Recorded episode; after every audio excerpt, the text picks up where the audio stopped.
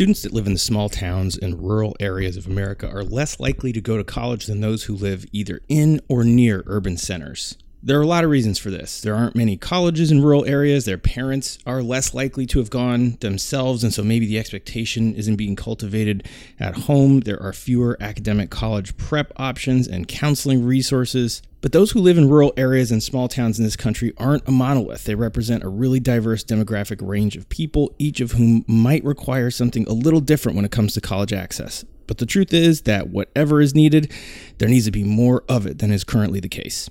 So says my guest today, Dr. Andrew Moe, Director of Admission at Swarthmore College, and he's leading a national effort to make it easier for students from rural places to go to college. Welcome to The Crush.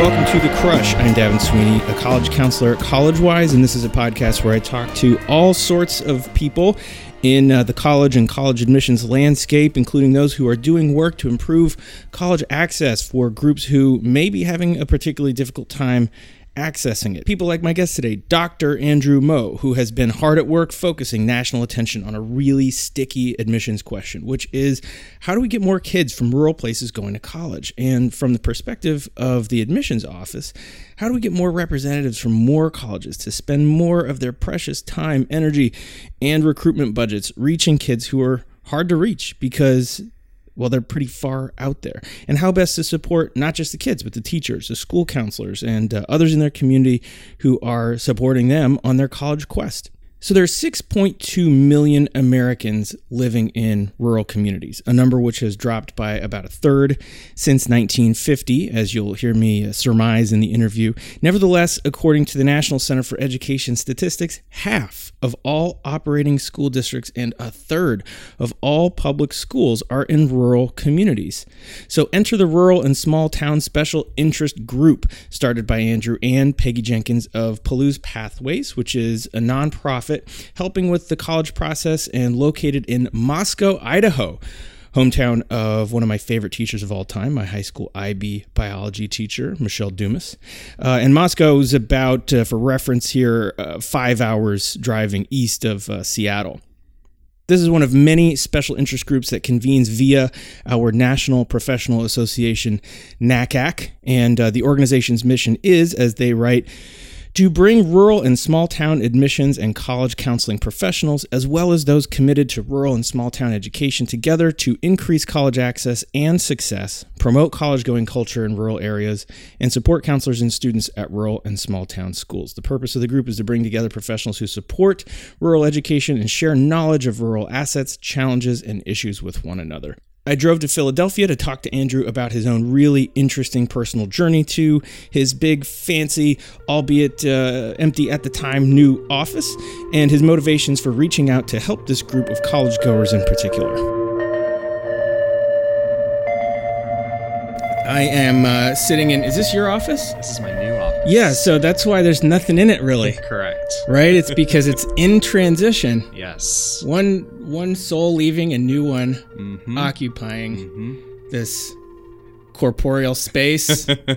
you are now the director of admissions. I am, uh, and by the time your listeners are, are hearing this, I absolutely will have the official title. Uh, this is my uh, last week as senior associate dean, um, which I just got promoted a few months ago. So I'm super excited to take on this new role. Man, um, so you haven't you, the business cards are like be, they're being printed. Correct. Yeah, Okay. they're being printed right now. Okay. Yep. You don't have like your new assistant, you know, scraping off the old title and like penciling it in. I do not. All no.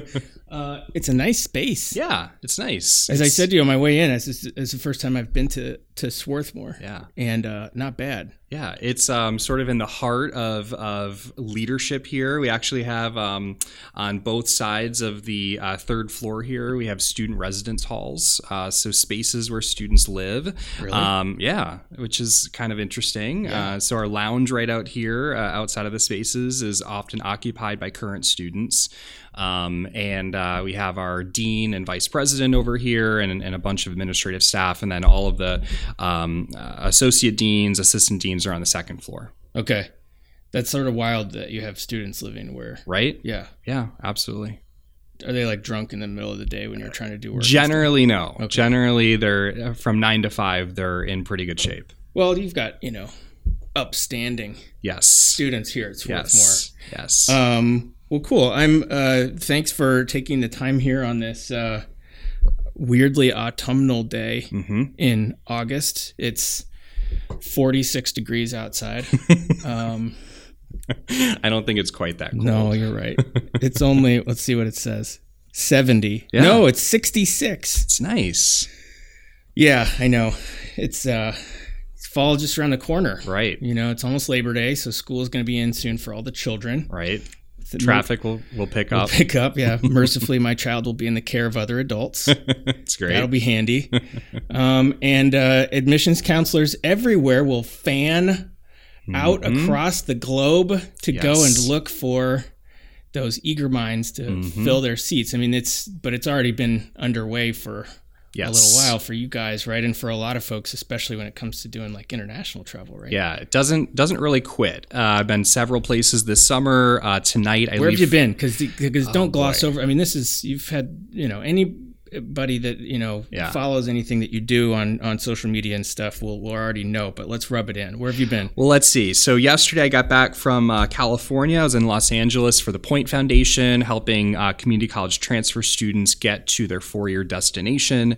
Um, i've been in nashville. We planned a coalition day for rural tennessee in nashville as a part of the coalition. Coalition application? Coalition for college i think is the official name of it yes. now but yes they have the coalition application um, so we had about 60 folks, 65 folks join us in Parsons, Tennessee. Half of us were uh, admission officers, and half were actually school counselors in the in the area, which is pretty exciting. Parsons, Tennessee. Mm-hmm. What's going on there? UT Martin Parsons Center. So it's the satellite of UT Martin. Wow. Yeah. And I found out in planning this that the provost of UT Martin is actually a Swarthmore grad, and he was really excited we were there. Yeah, I would say. Yeah. Yeah. So, um, so there have been a, a, plenty of plenty of uh, places I've been this past summer. This this evening, I leave for India, Thailand, Singapore over the next couple of weeks, doing some group travel here. So group travel, meaning you you and a handful of other institutional right. representatives go swing through these places looking That's for right. kids that want to come here. Yep. So I'm going with um, Adam Sapp from uh, Pomona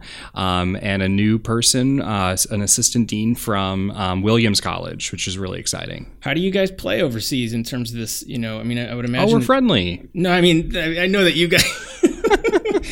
Let me rephrase. Uh, colleges like Pomona and Swarthmore and Williams. Yeah. Uh, I mean, I would imagine are the these. I mean, you know, you drive on campus here, and mm-hmm. it's that sort of idyllic, you know, storybook kind of American mm-hmm. college campus thing. Mm-hmm. And, I mean, is that how you know students and families from overseas tend to do they do you find that there's much of a deficit that you've got to overcome in terms of teaching them about your places? There's a pretty significant deficit in understanding liberal arts colleges. Mm-hmm. Um, just the the the fact that we're called a college can sometimes throw students because many places abroad um, they call their high schools colleges, um, and so it can be a little confusing at first. Um, so we have to talk a lot about the the liberal arts experience and difference that this place offers um, compared to our much larger you know brothers and sisters on the university side, and and they, you know they've heard of all the prestigious selective schools uh, with university in their name, but not always mm-hmm. Um, the, the the select liberal arts colleges. I mean, that's a deficit you have to overcome. I think a lot in this country too. Still, right? Yes, I mean, that's a, true. Mm-hmm. Not yeah. to the same extent, but um, absolutely, we have to do a lot of work, um, sort of lifting up the college, the liberal arts college experience, and to help people understand that liberal arts doesn't just mean hippie stuff. Right. It's not a political orientation. It's not an art school. Uh, you know, it, it, depends on the audience that you're talking with. You know, yeah. I'm first generation in my family to go to college. I did not know what a liberal arts college was. Um, uh, Beloit College was the closest college to me um, in Wisconsin. I almost went to Beloit College. Really? Mm-hmm. Huh. It's because I had a buddy that went there and he liked it. Interesting. I know. Yeah, so I I didn't consider it. I thought you know I wanted to go to public university and go to one of these really large places, which I did end up going to a really large place, um, and uh, which was Arizona, Arizona State. State? Yeah, yeah, So I got a big scholarship to Arizona State and uh, really enjoyed myself. But um, yeah, in, in even in the United States, it's it's an uphill battle describing liberal arts and what that actually means. And I mean, so you've got some experiences on on the sort of wild, different ends of the you know collegiate experience spectrum. Yes. Yes. So I, I started at ASU um, and graduated, uh, and then went to Vanderbilt as a, as a master's degree student. Went to the University of Pennsylvania for my doctorate, and now work at a really small place. So um, right. those are pretty different places in terms of selectivity and the kinds of students they're searching out for, and um, and the students that we attract. Um, so it's been pretty exciting having those four different experiences in my background how do you approach the question if you're talking to a student that's sort of ma- if if they are making a decision between like really big and really small mm. you know mm-hmm. what do you what, what, kinds of things do you think it's important for them to keep in mind if if they might be open to both yeah i try to i try to paint the picture of what it's like to be on a big campus um, having a thousand student organizations and pretty much programming every single day that you can possibly imagine and and never seeing sort of the same person um, but also walking into an introductory introductory class in psychology and having 500 or a 1,000 students sitting there, right? Mm-hmm. So it, I think it takes a, a, very specific type of personality to thrive in that environment versus, you know, being at a place like Swarthmore where nearly 40% of our classes have fewer than 10 students, right? Being in a class of five students is pretty different. Mm-hmm. Um, and, and also tapping into some of those additional resources, right? And so what does it mean to have a huge endowment for just 1,600 students? What does that mean for financial aid as well as your day-to-day experience? So, you know, I don't have a strong feeling on what is best. I don't think uh, that really exists. I think it exists for each individual student to make that decision decision. But as long as students have options in front of them, I think that's that's the best case scenario. Right. Okay. Well, cool. I mean, we're here today to talk in specific because I've, you know, we've, uh, you have been busy over the course of the past few years. I think really gathering some steam behind mm-hmm. an effort to encourage I would say specifically, but correct me if I'm wrong, the college side folks' uh, efforts on um, paying a little bit more attention to students that might be coming from rural communities. Mm. Um, and I wanted to learn a little bit more about that because mm-hmm. this is, I mean, as you've identified and as if you've as you've sort of organized around the idea that this is a an underserved community, mm-hmm. demographically speaking. Mm-hmm. Um, you know, they're they're remote by definition, mm-hmm. uh, hard to get to, mm-hmm. uh, hard to get information to, mm-hmm. and to get them to come to you, mm-hmm. especially, right? Um, there's this new media organization that's called Open Campus, mm. and they put uh, something out in their newsletter not long ago that um, they were talking about a report that a professor at Wisconsin mm. named Nick Hillman did, and he was talking about education deserts. Mm-hmm. So we talk mm-hmm. about, you know, food deserts where there are places where they're just aren't any grocery stores right. for a long ways away, but there are places like education deserts. And so he says that uh, like half of all students at public universities grew up less than 50 miles away from home, mm-hmm. and that the further away a student lives from a college, the less likely they are mm-hmm. to attend, and that just 14% of colleges are in rural counties. Mm-hmm. So I found those numbers to be really mm-hmm. stark because you know somebody like me that works with students now in the high school side, you know, and, and is this very sort of annoyingly common refrain to hear kids say, I don't want to go to college in the middle of nowhere. Mm-hmm. And you hear, and I see a lot of colleges that are sort of classified as rural mm-hmm. in their setting, but mm-hmm. only 14% of colleges are in rural counties. So it seems that we could stand it f- first to kind of define terms a little bit here. So yeah. tell, help me there first. Like, who are we talking about when we talk about rural? That's a really difficult question. I know. I like to ask a real big, hard one right off the bat, and then we'll we'll narrow it down. Yeah. So uh, um, let me back up.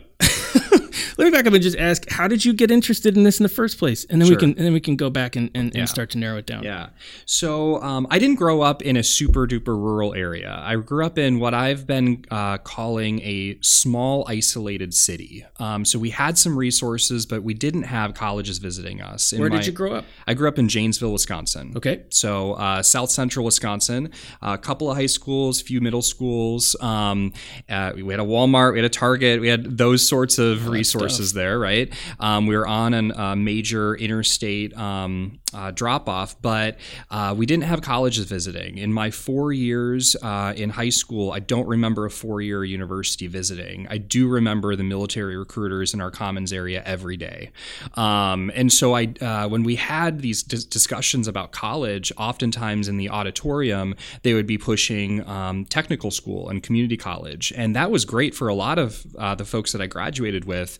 Um, but that wasn't really my pathway. I was really thinking about um, a four year university, but I didn't know public or private. I didn't know how to get out of state. Were you the first in your family to go to college? Yeah, I was first in my family to How go to did you- college. so then, where did that uh, sort of image for you first kind of show up in your brain that you said, "I'm going to do something different. I'm going to go to this thing that just doesn't seem to really be available, and it's a four year yeah. experience." I probably remember when I was five, six, seven years old, sitting on my grandparents' porch and having conversations around, I want to go to college. And I remember my family pushing back on me and saying, you know, you're super duper smart, but we don't know how you're going to do that, right? We don't know how you're going to pay for that, how you're going to get a scholarship. They, there are just no pathways in front of me to figure this this complex problem out. Um, but I continued in school and and um, made really substantive relationships with teachers who Yeah. really pushed me. Um, in a community like that, the only people in front of you that are college educated, really, as a low income student, are teachers and your pediatrician, right? There, there's really no one else that you can look up to and say, hey, how'd you do this? Um, and so I really thought about uh, staying in Wisconsin, moving out of Wisconsin, and I knew that, you know, being as a, an LGBT uh, person growing up, I needed to get out of my small town and I needed to experience the world. Um, so I said, I want to go out of state. So I, when I went to my counselor in high school, I said, I want to go out of state. She was super duper nice, and she was like, "I don't do out of state." Um, so there's a big book of colleges in the counseling center. Meaning that she didn't have much knowledge about she didn't have the options skill outside sets, of right? Yeah. okay. So she didn't. She did. She didn't usually counsel students to go out of state. Um, she said there was a big book of colleges that I could thumb through in the counseling center, and good luck. Um, and I did. And I went to the library, and I'm a pack rat, and I saved all of this material, and I posted on social media sometimes, um, just Well, to I'll have show. to come back to your office then yeah, in a couple of months to see evidence of this because Absolutely. yeah, this is probably as unlike you as it's liable to be, right? right. Okay, right. good. Uh, I've done some training actually here at Swarthmore with our admission staff on what my college search was like, so folks Oh, wow. understand. That's Um, awesome. Yeah, so it's it's kind of fun to go back and yeah. go So back how the hell did you land artifacts. on ASU? Uh, I got a scholarship. Um, so I was super involved in Key Club. Um, so Key Club International offered a scholarship to ASU for out of state scholarships. Um, So for there the, are these national kinds of networks, right? Right. Organizations like that that might that are in a position to sort of put college in front of kids' faces that have heard about it. Right. Um, and uh, and so I saw every year at the convention these students who got these big scholarships to ASU, and I thought I'm going to be that student. Um, and luckily, I did earn a scholarship to ASU, so I, I had a full tuition fee waiver or a full tuition waiver um, and an additional stipend. It was still tough as a low income student. I didn't have access to uh, FAFSA just because of being rejected from my home for being gay. That was really, really tough. Um, I didn't have access to those resources, so I had to work a few jobs. I had to So find scholarships. So, so you didn't you weren't able to contact your parents to get the information that you needed. no, they refused. Yeah, and um, I appealed the situation to the financial aid office, and um, for complicated reasons, they denied it. So I had to kind of do it do it on my own. Declaring financial independence is really tough. Um, I filed an appeal for a dependency override, um, but because I couldn't uh, point to clergy or people who were not related to my family um, to say, you know, we know the parents in the situation, we know what's going on, I couldn't point to anyone like that. So I, I had to um, I had to do it on my own. How did you continue to sort of uh, maintain the level of energy and persistence that you needed in order to just kind of see this through? Because I think this is what these are the kids that get out of communities like that Yeah. that otherwise don't have the resources that you're trying to gather that we'll get into. Right. Um, I knew that my scholarship was four years, Mm-hmm. and I didn't have anything else. Right. I didn't have an extension of the scholarship, and I just had to do it. Um, and I think there was a lot of sort of grit and resiliency that I learned over the years. Um, being a queer kid in small town Wisconsin, uh, you develop a thick skin, I think, and you have to grow up pretty quickly. Um, and so, you know, I I always think, uh, how did I do it? And I don't know if I have answers to those questions. Um, I just did it. That's really amazing. I think uh, obviously more sort of fuel for the fire and the mission that you're on now. Um, but tell me a little bit more about that mission that you are on now. And I think that Yeah. the the way that you know uh, it has certainly come to manifest itself at this point, at least in in, in, in terms of my radar screen, is the special interest group uh, at uh, as under the umbrella of NACAC, which is the National Association of College Admissions Counseling. There are a lot of these special interest groups where people gather. I think you need 15 people who are members of the organization to sign a, a piece of paper and you know have kind of a mission statement, and then voila, you are Right. a, you are a special interest group, Right. and you can talk about all kinds of different things. So there are Latino special interest groups, there are special interest groups for the International Baccalaureate Organization, so on and so forth. And you've just started one for for uh, for rural Yep. students, rural issues. What are we what are we calling it? Uh, this, so this is the NACAC Rural and Small Town Special Interest Group. Okay. Um, and it's umbrella for anyone who cares about rural college access. Mm-hmm. So we have college admissions officers, we have high school counselors, CBO advisors, we have faculty members um, who are studying these issues. And we CBOs are community-based organizations. Yes, community based organizations um, serving rural and small town students. Um, so, Peggy uh, Jenkins from Palouse Pathways, which is a um, community based organization in um, eastern Washington and rural Idaho, um, she and I had some conversations a few years ago, and we said, you know, we wish more people cared about this or that we found those people that do care about these issues. Um, and so, but this past November, we had that conversation about sp- uh, starting the special interest group. And we said, you know, we only need 15 people. I think we can gather 15 people for this. Um, so in November, Peggy and I started it. Um, we sent out a Google form to our college counselor Facebook group and a bunch of other folks. Um, and so we are what nine months later, and we have more than 1,200 members in our SIG. And so, yeah, this this uh, in, a, in a month or so uh, is the NACAC conference, and Right. you'll probably have the first opportunity to really kind of see this room Right. full of people. That's going to be exciting. It's going to be exciting. Um, but what I will say is that, unlike many other SIGs, which are conference based, um, so a lot of folks are sort of gathering at the conference, talking for 45 minutes, and then they wait until the next conference. We are very intentional not to do that. Right. So we have monthly meetings um, on GoToWebinar, which are recorded for folks who are not able to attend. Um, we have more than 500 high school counselors um, that are part of our SIG. We have more than 300 individual colleges part of our SIG as well.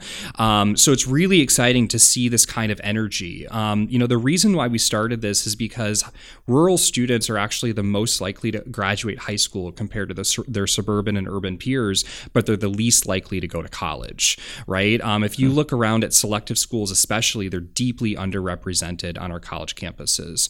Um, so, doing this work at Swarthmore, we found that about 5% of our students are rural or small town identified, depending on what your definition actually is. Right. Um, we looked around at some of our peers, Pomona, Columbia, Yale, they're all at 5%, even though depending on the number, rural and small town students are probably at least 25, maybe up to 35% of the student population. So how do you count that? What do you what do you what, what goes into the into the calculation there to be able to define those communities as such? yeah, so the federal government one way has to get at the get at the answer. The the federal government has a bunch of ways to do this. Uh, we've chosen the National Center for Education Statistics.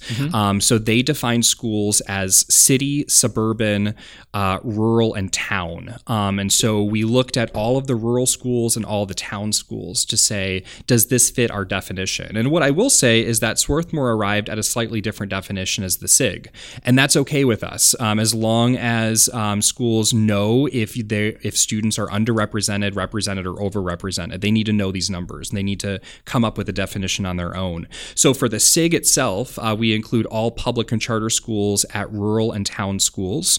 Um, plus, we also include from the College Board any school, public or private, that self-identifies as a rural area school.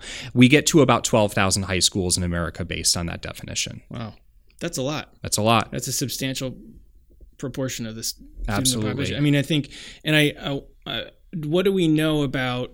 I mean, and t- to to what extent are we able to say, you know, the average rural student is X? Uh, that's really tough. Yeah. Um, you know, th- we certainly have a lot of assets and challenges um, that students bring to the table, right? And so, oftentimes, I think in research, we have a tendency just to talk about the challenges. And there are certainly challenges that we need to overcome, right? And so, um, that might be broadband access and a lack of it in rural spaces. Um, so, if you're talking about doing rural recruitment in, uh, over the internet, that's not necessarily easily available, right?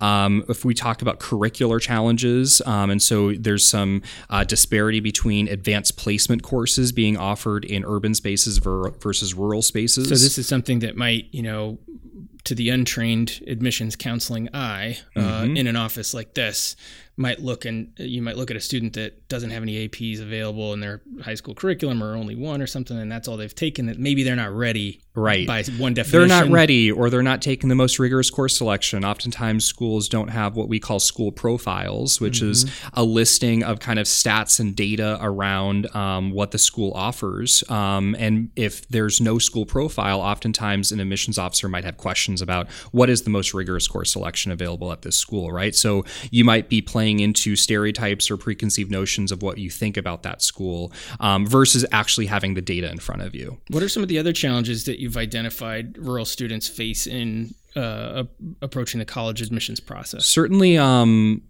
uh, not wanting to leave home, not wanting to leave their family, I think is really important. Um, a lot of these students are coming from these strong, close knit communities, um, and and that's a I have hu- this idea in my head that they've been there for generations and everything. Is Right. that necessarily the case? Absolutely. Yeah. It could be the case, uh, not necessarily, right? We want to be careful to not paint uh, rural communities as this monolithic group. Yeah. Right. And so if you look at um, rural communities in um, Western Alaska, um, I was just meeting with a counselor at the Rural College Access Summit from Western Alaska, and she represents 10 different schools. And in order to visit her schools and help those students, she, she needs to take a bush plane to those schools every Monday, right? That's very different than maybe South Texas or in rural Maine. Um, Well, you think also about you know maybe some uh, Native American communities, right? Where Correct. you know they're they're way out there, and their concerns about leaving home and leaving the family are going to be wildly different from the you know descendant of German immigrants in Nebraska Right. or something, right? Right, So that's you do right. have to have a lot of different levels of sensitivity about these different communities that you're going to go into. You do. And it, it creates challenges from the SIG standpoint because we can't just say, oh, well, th- these are the 10 things that we can tell you about a rural student, right? Mm-hmm. We have to recognize the just vast diversity in that experience. Mm-hmm. Wow. So, what are some of the things that you're hoping to be able to convey to members of the SIG and then by extension, those that might just be kind of paying attention to what you guys are doing? Right. Um, first of all, it's visibility. It's to ensure that um, rural schools are represented in the media, um, in social media. Um, many of these schools, these 12,000 schools, are not visited by college admissions officers, right? Um, we're not Skyping with them, we're not calling with them. Um, we tend, as a profession, to spend our time in places um, that we've already been over and over and over again in New York City, in Chicago, and suburb uh, suburban communities. So we need to ensure that college admission officers and colleges in general know that these schools exist. Um, so one thing that we've done is we've started this um, social media campaign. It's called hashtag Rural 365, um, and it's where I personally will tweet out every single day for a year um, more than 30 high schools from the from this SIG definition, right? These 12,000 schools.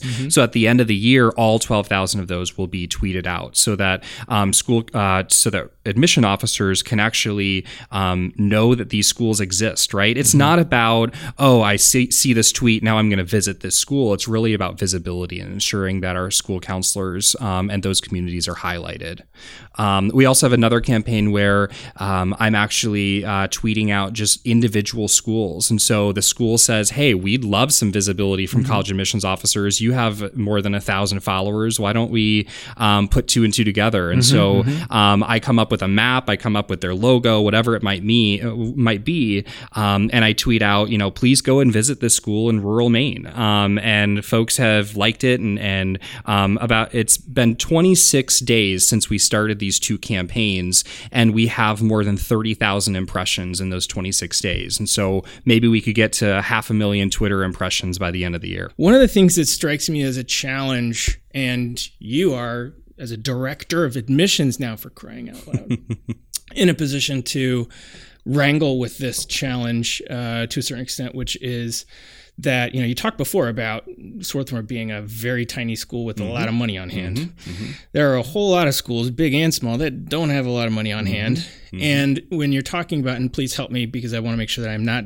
approaching the the rural student as a monolith, but mm-hmm. uh, my understanding is that they are generally lower income than their than than a lot of other sort of urban suburban students that might be going to might be headed to college. That could be that could be true. Um, so the average percentage of free and reduced lunch at our, in our within our SIG is mm-hmm. about forty five percent. Mm-hmm. Um, that is hovering right around the national average okay. or so. Um, and so certainly in some communities, deeply low income, some communities have a little bit more money. Do you find that there's at least maybe a deficit in terms of understanding the you know concept of meeting full financial need and stuff? Absolutely. when you get to that community. That's part of the information you're hoping to kind of get out right. to these. So, groups. so I point to really um, social capital, right, and the access to information and understanding um, that there are schools that meet full need, or there are schools with significant need-based financial aid programs. Um, because you don't have a network of students who are regularly going on to those types of schools, whereas in urban centers, even if they're not going from your school, you are competing in volleyball matches against other schools, and and so you have um, a lot more access to people. Um, and that might be students going to uh, selective colleges, that might be teachers who have gone to selective colleges. That's usually not as present in rural spaces. Mm-hmm. Um, and so there is a lack of information that we are trying to um, instill within school counselors specifically. I see school counselors as these gatekeepers and these helpers of If we can get to a school counselor um, and offer these free resources, 10 years down the road, they might be still using those free resources versus a student um, who is going to go to college and then we have to pick up where the next cohort of students really comes in. I guess do you think it, it's I mean in some sort of sort of weird paradoxical way there are some schools that maybe only have you know that that it's it's a luxury to be able to go and recruit rural students because on the one hand maybe they have the resources in terms mm-hmm. of personnel and time and travel expenses and everything to even get there let's say that's even part of the strategy in person to get yeah. there but then also to be able to enroll you know some of those students that might be not necessarily among the 45% that are free and reduced lunch but maybe the sure. next tier over that still sure. need a lot of help right and if you're a really tuition dependent school then that might you might be making a different choice yeah I don't think that that necessarily means we shouldn't be interacting with those communities, right? Sure. And so um, I don't think that uh, we need to say, well, we can't go out on the road and visit these rural schools, therefore we can't do this kind of work. There's a lot of ways that we can do this work, and the SIG is trying to help with this, right? Mm-hmm. So we offer all 12,000 of those schools um, free of charge to our SIG members, right? All 1,200 of our, 1,200 of our members have access to that. Mm-hmm. Um, we're building a national counselor database right now. We have more than 150 individual colleges that have agreed we will share our information about these 12,000 rural schools, contact information for high school counselors, for example, um, in order to retrieve this uh, national database back, right? And so if we have 400 at Swarthmore and UCLA has 1,700, and all of these other schools out of 150 schools have really kind of the national database, we could come up with thousands and thousands thousands of high school counselors where you could easily send them email for free, right? You can interact with them on Skype or some other web platform for free. One thing that we're doing here at Swarthmore, because we want to be sensitive to the broadband issue of not all counselors and students have access to broadband, is we are holding these um, web sessions um, for folks who can access um, live sessions. Hmm. But we're also mailing out USB drives of these recorded conversations, right? So it's a 45 minute information session about Swarthmore. In the last 15 minutes, an admission officer will um, call that school and will answer questions um, from that group of students and those and that counselor so that they can have sort of this live version, right? We just have to be really innovative with our yeah. ideas in order to reach these folks as opposed to just saying, well, we can't afford to send a recruiter out on the road to this rural space because we're not going to have the return on investment. I don't think um, I I think we can reject reject that notion and come up with these innovative uh, ways to reach them. Really cool. What do you what what are you hearing from these school counselors in terms of the kind of help that they want?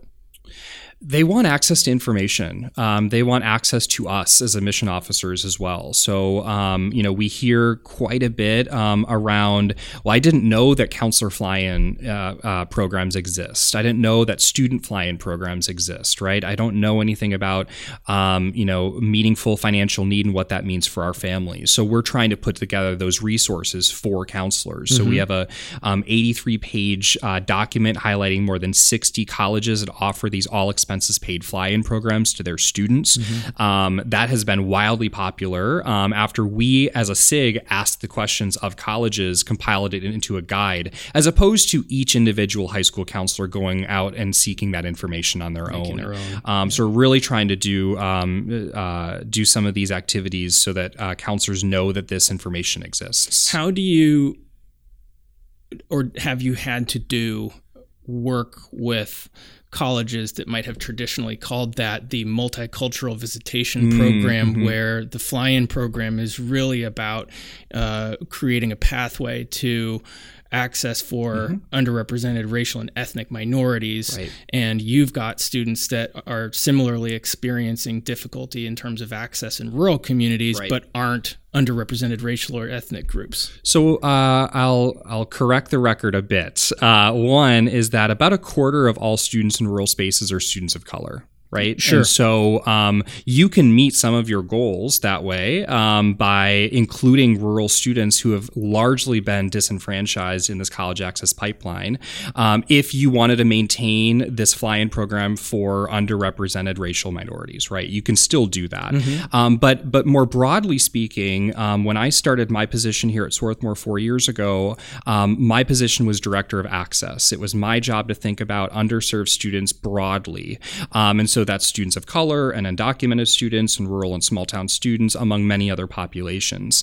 So the foundation here was really ripe in that our definition of diversity and inclusion included folks who have been largely left out of higher education. And that's rural and small town students, right? And so I often meet with college admission officers that say, how do I convince my boss, my VP, our president, that we need to care about this population, right? Um, and I start with that conversation conversation around well how do you all identify goals of diversity and inclusion right? And so if your definition really is more broad in that you want to seek out voices that are largely left out of higher education well let's look at the data. And i share the data right? So one thing that we're creating as a sig is a holistic review presentation. So oftentimes um, those of us who employ holistic review are going through these reader training mm-hmm, sessions. Mm-hmm. they might be multi-day it might be one day. Um, and oftentimes sometimes rural and small town issues are, are left out. Um, not because they they're intentionally left out. It's because not a lot of college admissions officers are working with this data, and so we as a SIG are putting together this, this data. It might be an hour, it might be 15 minutes, depending on how much time at reader training you have, so that you can educate your the members of your admission staff on these issues and what the data actually says. Um, so I would just advise uh, admission officers to to take a more uh, broad based approach. Um, what the guide guide does, the council, the student fly-in guide, um, it actually highlights whether or not colleges are being more affirmative in admitting rural students to their fly-in. So it's not that all 60 of these are super duper rural friendly. It's that um, you can get this information from the guide and make a determination on your own. Mm-hmm. What do you, you, what kind of pushback are folks do folks feel like they might be getting from leadership such that they need to seek your counsel to try to push back further and make the case. Yeah, I think um, the the traditional um, sort of pushback that you might see is we're trying to do everything, right? Um, oftentimes, offices don't have directors of college access or an inclusion. It's usually a director of multicultural recruitment, and that's schools are spread pretty thin, right? Right. It's very narrowly defined, oftentimes, and so I'm not suggesting that the person who's in charge of um, seeking out, you know, underrepresented students of color are also taxed with all of these other things. I think admission leaders, people like me in positions of leadership, need to recognize that in order to achieve all of these goals, right? Probably more than a dozen institutional priorities, is what we say in terms of the admissions lingo. Right. Um, we need to employ people who can do this work, and we need to tap into these networks like the SIG, where we can actually get some free resources, where we don't need to um, we don't need to look up the data, we don't need to put in all of this time and effort. We could just tap into an existing network like this. Hmm. Do, I have it in my brain that there is this demographic thing going on uh, in rural communities where they're in decline. Is that accurate? Yeah, it's accurate. Um, so it's really tough to actually say that as well because the census will define rural communities and adjust their definitions usually every census. So it looks like the number of, of people in rural communities is actually going down, but sometimes that has more to do with the way that the federal government defines rural communities. So it's really tough to say that the the raw number or the percentage of population is going down just because of some of those nuances to the federal data. Um, but certainly certainly there are schools that are closing um, as a result of not being able to, um, you know, uh, recruit teachers and have all of these um, st- all of these students that are enrolled. And so K-12 sometimes schools, you mean K 12 mm-hmm. schools, right? So sometimes there's some co- consolidation. Mm-hmm. Um, there have been lots of media reports, especially in the Midwest and the Northeast, of of consolidating schools because they're not able to um, to hold one entire school for that community, which creates challenges in terms of um, sort of geographic proximity and transportation issues and getting to those schools. Um, so uh, generally, I would agree with that premise, um, but I'm not a rural researcher, so I can't yeah. specifically say that. Yeah, um, it seems that potentially the efforts are ramping up as the population is ramping mm-hmm. down. You know, I think mm-hmm. that it's obviously it's it's tough for I think a lot of young people these days to and then especially you know and it's a concern that i you know have have had and and not just me but a lot of people eh, when it comes to let's say puerto rico mm-hmm. you know that you and i have mm-hmm. talked about a little mm-hmm. bit too and it's this issue that that i have is that um uh, there's a gigantic barrier between uh, students being able to access college on the mainland, mm-hmm. um, similar in fashion to anybody from any other U.S. state. Mm-hmm. Uh, and it's really just a function of them being Puerto Rico and being a Spanish speaking mm-hmm. community and everything like that. There's a bunch of other stuff too. Mm-hmm. But um, one, so, on the one hand, you want to be able to provide them with uh, at least the option, the opportunity, mm-hmm. the equal access, Absolutely. right? Same thing that you're trying to do. On the other hand, there's this system that is very strong in Puerto Rico of 11 or 12 campuses that make up the University of mm-hmm. Puerto Rico network that is really responsible for their mm-hmm. having, you know, a very a pretty strong middle class. Mm-hmm. And so you as opposed to, you know, some rural communities mm-hmm. where there really isn't the college option there, you know, mm-hmm. Puerto Rico has that there. And so you're if you enroll many students from Puerto Rico, you you you are contributing in some small fashion to the brain drain away mm, from mm-hmm. uh, not just their you know, uh, uh, shoring up that university mm-hmm. system, mm-hmm. but then also being probably less likely to return home mm-hmm. uh, after going mm-hmm. to college in the mainland. And I wonder if something like that might similarly be at play with rural students. That in a demographic situation such as the one that we may be in, mm-hmm. neither of us are demographers, but the, mm-hmm. but we've heard this, and it's not crazy to assume that you know if somebody goes to college in Philadelphia, uh, that they're less likely to then go seek out you know a life for themselves in their old former rural community. I think a lot of people, kind of like you, are like, yeah. "Get me the fuck out of here!" Right. You know, right. And, and, it's and it's it's a tough sell to head back. What do you think about right. that? Right. You know, uh, I've had that uh, pop up a lot uh, in talking with rural counselors, talking with um, folks who are serving these students, who say like, "What do we tell the families? Right? What do we tell the families when they say, if I send my my student to college, they're not going to come back. Um, and the truth of the matter is, is that's a distinct possibility. Um, but what I also say is, in order to um, rebuild rural communities, we have to have college educated people, folks who are going on to post secondary education, right? Identifying opportunities. There, there are some um, uh, new millennial networks of people on social media that I follow that are um, sort of going against the grain. They're going going back to their communities. They're they're um, starting some startups or small businesses um, within their rural communities because they love their community. They love where they come from, um, and they're going to reject the notion that just because they're college educated um, or they went away for school that they need to stay away, right? Um, and I think we need to lift up those narratives, and I think we need to lift up those um, opportunities that students might have, right? Being a teacher in your hometown, starting a small business in your hometown. Um, it's not easy. Um, certainly, we need more. Um, I think government investment in infrastructure um, and tax incentives in order to do that. Um, but you know, it's a it's a really tough challenge because we know that some students will not return home because they're the economic opportunities don't don't lend themselves to to going back and returning. And certainly, you know, students like yourself, you know, when you grew up, you know, you're going to find communities that are going to be a lot more accepting mm-hmm. Uh, mm-hmm. outside of the one that you came from, right? And that it would take a pretty large scale, you know. Uh, movement of people right. uh, who have left for those kinds of reasons to return and help to change absolutely. the tide right? Absolutely.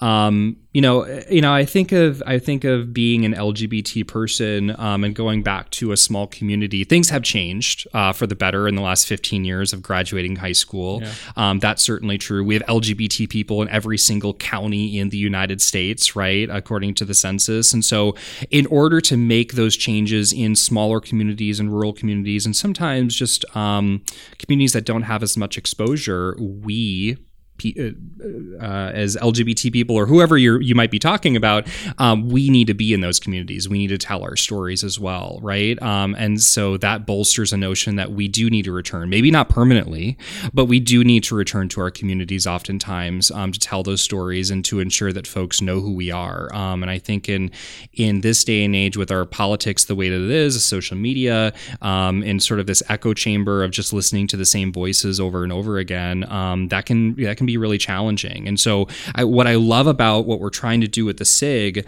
um, is that we're trying to create this national network of people um, who care about this one thing, rural college access, but also um, create these small networks. And mm-hmm. so, we're starting something called SIG discussions, where it's between 10 and 15 people who are online, um, and it, they might be talking about K 12 education uh, or K 12 counseling, right? So, we have folks who are college counselors, but they serve the entire school wouldn't it be great if they could talk with other people in their same shoes, um, doing dealing with some of the same challenges that they might be dealing with?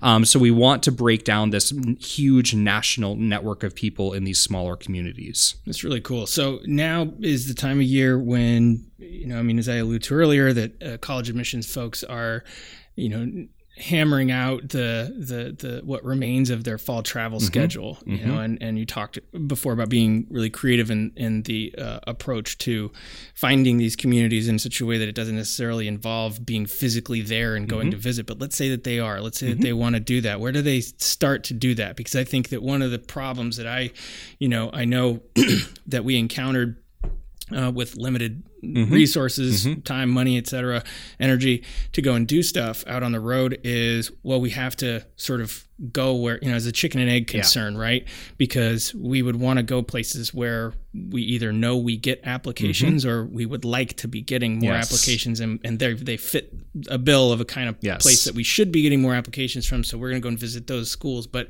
these places where you might have a really small graduating class yep. and you know all of these other kinds of complications where you're maybe not likely to see you know a bunch of applications there you know, how do you begin the search to try to find the you know in addition to just sort of following your tweets every day and looking right. at those schools. What, how, how, how, do you do that? Um, we have a um, I have a couple of a couple of suggestions. Um, one to join the SIG. Mm-hmm. I think joining the SIG is it's free. You don't have to be a NACAC member to join. You don't have to be an ACAC mem- member. Um, so all of these regional affiliates of, of NACAC um, and a full 60% of the people that are in our SIG are not NACAC members. And so we're trying to um, expand our outreach to folks who wouldn't otherwise have professional development funds, for example, to join this. Um, we have a public directory of more than 500 of those people. Um, and that's school counselors, that's admission officers. And so if admission officers were saying, hmm, which high school counselors actually want us to visit, right? That's a pretty good starting point um, of, of folks who have uh, sort of said, I want to be public. I want you to visit me. Um, this is important to me and my community, right? Um, so that might be one place to start. Um, another thing uh, that, that uh, an admission officer can employ, and this might not be for this fall, but something that we have done at Swarthmore is we have cast a really wide net for our fly in program called Discover Swarthmore.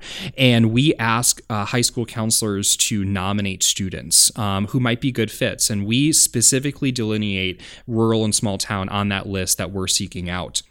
Um, when I started here um, four years ago, we had 356 nominations. This year, we ended at more than 10,000. And so, what that nomination list is doing for us is it provides this national database of school counselors and community based organization advisors who have nominated more than one student from their organization. So, what I do with my staff is I say, okay, if a person is going to sit there and nominate 10 students from their school, they're probably going to take the time if you want to visit to get those students into a room, hmm. right? Um, and so it's thinking where do we have good partners and what what I call champions within these communities. Um, and so there are ways that you could also employ kind of a homegrown system of identifying rural spaces where you might want to go. And then finally. Um, I think it's easy as I had an admissions officer who said, I'm driving from, um, I think, Seattle to Vancouver, Washington, um, and I'm just driving. Like, there's nothing else that I'm doing, right? So maybe I could stop into a few places and visit with school counselors and maybe their students.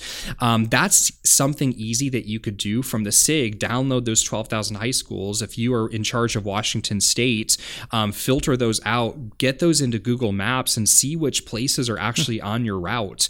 Um, what I'd recommend is not just to show up, though. Oftentimes, as, as admission officers, um, we are visiting these places that are are hosting more than hundred uh, colleges every year. Um, rural places don't uh, host that many people. So we just did this survey and we found that the average number of um, visits that rural places were hosting was about five versus more than 70 Over on the, the urban the side. Fall. Right, exactly, yeah. right? Um, and so you can't just roll up because oftentimes school counselors don't necessarily know what a college what visit actually is, mm-hmm. right? Um, and so what I would recommend doing is setting up maybe a 10 minute phone call two weeks in advance and saying, hey, this is who we are, this is who we're looking looking for. I'm going to come in for the first time, um, and I'd, if I, you don't have any students for me, I'd love to visit with you, right? Just so that the school counselor understands the expectations that right. you have as an admissions officer. And then the last thing that I'll mention is that the SIG is actually hosting a session in two weeks on what is a college visit for Shit, school well, counselors before then. it's going to be recorded though. Okay, you can good, okay. you can you can access it afterward, but it's I will. Going it'll, to, it'll, it'll, happen. It'll happen. It's going to feature two college admission officers and two high school counselors, and they're going to lay out what college planning tools are available, like Rep hmm. Visits and yeah. Calendly. Um, what do you do when you host a college, right? Because we're finding that a lot of our SIG members don't regularly host colleges to visit them, so we want to make sure that they have the tools in front of them. Really cool. I mean, and I would imagine, and I, I this it's the part that I like the most about admissions travel is going places I've never been before. Right. And I think just in the spirit of, you know, being a, you know, an, an intrepid, mm-hmm. you know, modern day anthropologist, you mm-hmm. know, looking for different pieces of this country, this world, you know, this uh, human race, you know, you right. might just be motivated by that to right. just go and check out some places that you would never otherwise be inclined right. to do. What have been some of the more interesting places for you that you've uh, experienced in this rural Oof. mission of yours? Yeah, um, I've been to the Navajo Nation. That was really interesting. Um, it was not just a college admissions um, sort of trip. It was really listening to um, the tribal elders and understanding what kind of challenges and assets they have in their communities and and meeting with folks who are serving these students and meeting with their families right? So it was really comprehensive in terms of what the program really is. Um, and it was led by a sig member um, just a really incredible uh, person dara um, up on the navajo nation. Um, so that's been really interesting. I've been able to do some interesting things here in pennsylvania as well. I think all colleges should first start in their own backyard. Mm-hmm. Um, you know if you are 45 minutes to an hour outside of your location, um, that's going to be prime territory where, um, especially if you're a selective college, these school counselors are going to say, You've never visited us before. Why are you visiting us now? Right. Um, and it's really building trust and returning to those communities over and over again. Um, and the, the, the day that I mentioned in Parsons, Tennessee was just fascinating to have this community conversation, um, to understand from a, um, a school counselor's point of view of what kind of impact it, it it has on students where a college says, I'm sorry, we don't accept dual enrollment credits, right? Credits that you're earning in high school um, by attending college classes. Many selective schools have these, you know, sort of blanket rules against this. And, and for college admission officers to hear that conversation and to understand that impact, we might not be able to change those things, but we can bring those perspectives back to our college campuses and have those conversations with the decision makers, right? A lot of this is really listening and learning from one another as opposed to college admission officers officers going into these spaces and saying, "I think I know what you need, and I'm gonna I'm gonna teach you my ways." Right? That is not something that I recommend. I really recommend that we build these collaborative um, relationships. A couple more questions. The um, what because so much of this is about the the direction of the conversation being between mm-hmm. school counselors and and mm-hmm. in rural communities, and then mm-hmm. admissions counselors. Mm-hmm. Uh, what about school counselors that aren't in rural communities? People that are you know well resourced yes. uh, in their own communities. It might be in urban or suburban yep. uh, areas. How can they contribute to something like this? That's great. Uh, we have a small working group for those folks. Uh, it's called the Public Private Partnerships Working Group, and what this working group is trying to do is uh, we have a, a really diverse membership within our SIG, and we do have folks who are in urban centers, suburban areas, who are at either public or, or independent schools that want to help. They they sometimes they grew up in rural spaces and now they're they're sort of rolling up their sleeves and they want to assist, right? Um, or they might be in more rural areas, but they are the boarding school in that rural area, right? And so we're looking at how do we leverage that kind of privilege to assist and to um, to lift up all communities right? And so we're tr- trying to create a counselor resource guide. Um, and this guide is going to go over application fee waivers and financial aid information and QuestBridge and all these other things that a lot of these counselors, usually in, in urban and suburban spaces, have access to this knowledge because they see these college admission officers. They're able to go to the counselor breakfasts that we hold. They're able to go to NACAC conference and all these other things, mm-hmm. right? Um, and so it's bringing those folks together in intentional and thoughtful ways ways um, where they can share that type of knowledge with one another. Um, we also are um, employing this 50 state strategy. It's called state captains uh, within the SIG, where we will have two state captains for every single state out there because we realize we can only do so much on the national level of doing this kind of outreach and bringing folks into the fold that are not NACAC members. So we need people who are local in that community to do that work. And sometimes those are going to be those private independent school counselors that are connected for example, I just had a conversation with a, a person in Vermont who is at one of these places that has more resources. And he's like, I feel kind of awkward being a state captain for Vermont. I don't want to take that space away from anyone else. Um, and I said, listen, if there are folks that are volunteering from those spaces, I will let you know. But you are the one that's going to these state level conferences. You are working with policymakers. Like you have the ear of these folks. And so the more that you can do this outreach within your state, the better.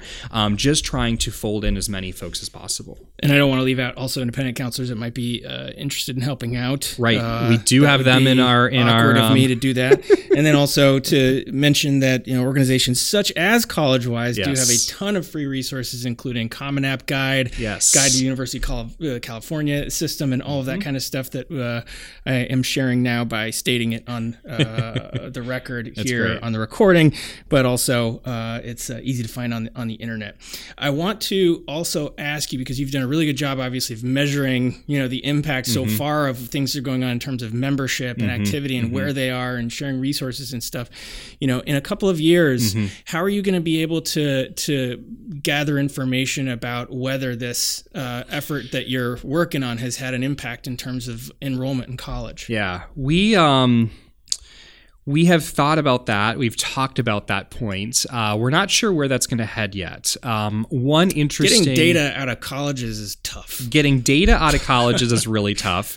Um, par- but we could partner with national organizations like Coalition for College or NACAC and see where we can make some inroads there. Might be looking at you know zip codes and stuff to just see Right. There are. are, there are different ways to do this. Um, uh, something else that we have thought about is putting together this list of 12,000 high schools and asking our college members now go in, now that uh, travel season is over with, tell us who you engaged with. That might be a phone call, Skype session, physical visit, so that we can track this year after year. Um, I don't know if colleges are going to do that. Uh, it is by CEEB code, so it should be relatively easy, but I know that we're all busy. Um, and so we're trying to think about that kind of impact. arguably be a very simple thing for people to just sort of add into their little Slate instance, right? To Right. designate schools as such. Right, right. And um, I'm always taking phone calls with folks who want to do that. Add it to Slate and uh, make sure that rural shows up on their dashboard when they're reading files. We do that here at Swarthmore. So I'm always willing to have those phone calls with folks who want to do this work better. Be be careful what you ask for. No, that's I. I Hundreds of that. thousands of people listen to this podcast. They're all going to call It, Uh, I hope. Um, that they call you.